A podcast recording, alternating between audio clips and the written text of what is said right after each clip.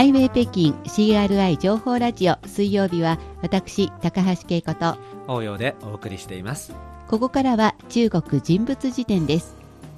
その時々の話題の人物紹介しています。今回はえ今回は中国の歌手、はい。俳優そして監督のうん。ソウヨパン、アレックスをご紹介します、はい。えーこのほど日本の有名な推理小説家東野圭吾さんの、うん。えー容疑者 X の献身が中国版の映画としてリメイクされることが決定しましてはい。その監督を務めることで話題を呼んでいます。アレックスうん。出演じゃなくて監督なんですね今回。は監督ですね、では生い立ちから振り返っていきましょう、えー1973年の台北生まれです、母と同じく旧暦の8月15日つまり中秋節に生まれたことから、はい。2つの月を意味する「友」あという名前を付けられたそうです。ポン用のポンですね、はい。えーそして小学校から高校までずっと学年トップの成績をキープしていました、賢かったんだ、うん、母親の勧めでうん。芸能界に入りました、うん。えー最初の頃陳志朋ベニーちゃんとウーチーロンミッキー・ウーと一緒にタレントとして地元のバラエティ番組に出演していましたがええ3人への問い合わせがテレビ局に殺到したためはい。1988年に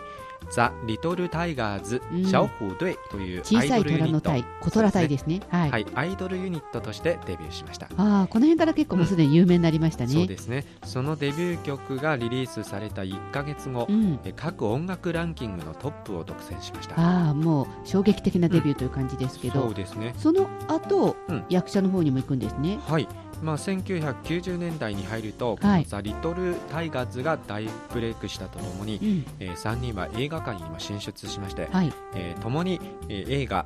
えーグッドボーイズ若き胸郭でユニークで無造作な演技を見せまして、うん。俳優としても頭角を現しましたね。はい。まあ、日本でも結構うん。アイドルでヒットするとその後映画っていうのはあるんですけどね、はいうん。えー1992年に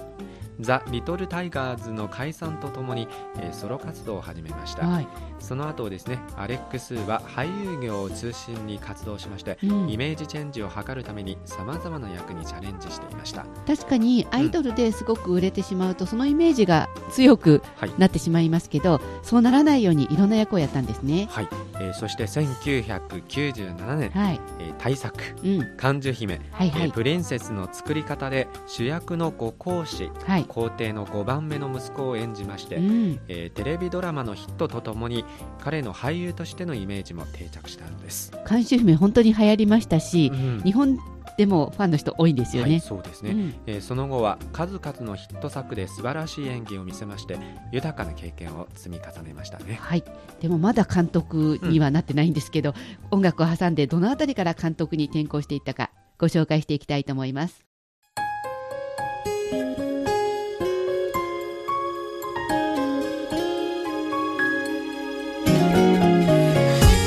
お聞きの番組はハイウェイ北京です引き続きお楽しみください。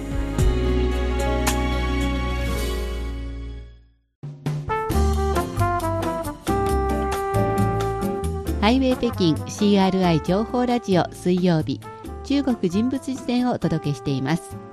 今回はこのほど日本の有名な東野圭吾さんの容疑者 X の献身これが中国版の映画としてリメイクされることが決定しその監督となります。アレックスをご紹介しています。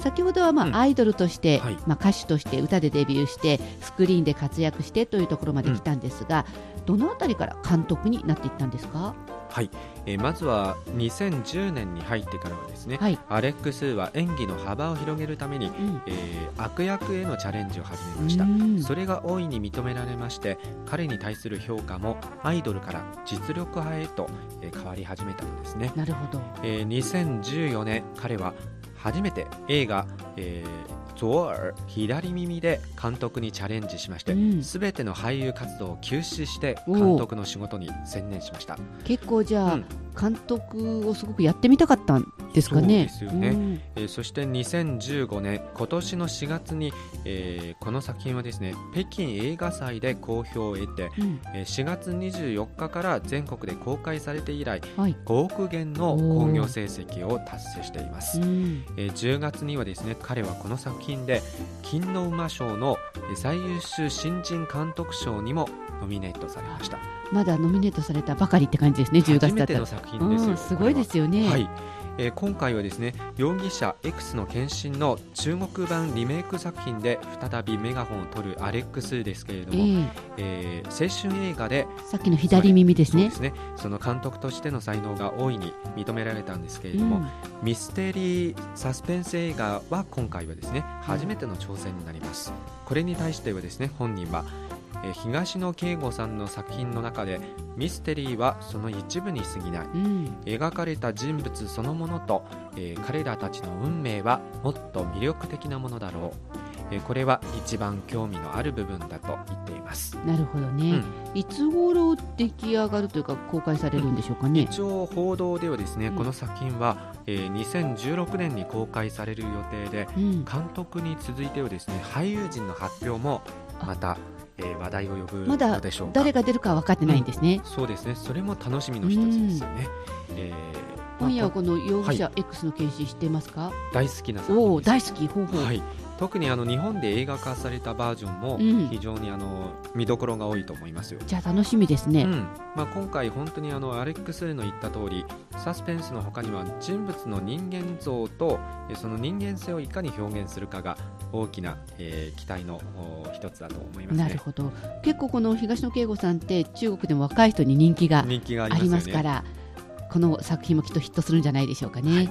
今回の中国人物辞典は日本の小説家東野圭吾さんの容疑者 X の献身これを中国版の映画としてリメイクすることが決定してその監督を務めるアレックスをご紹介しました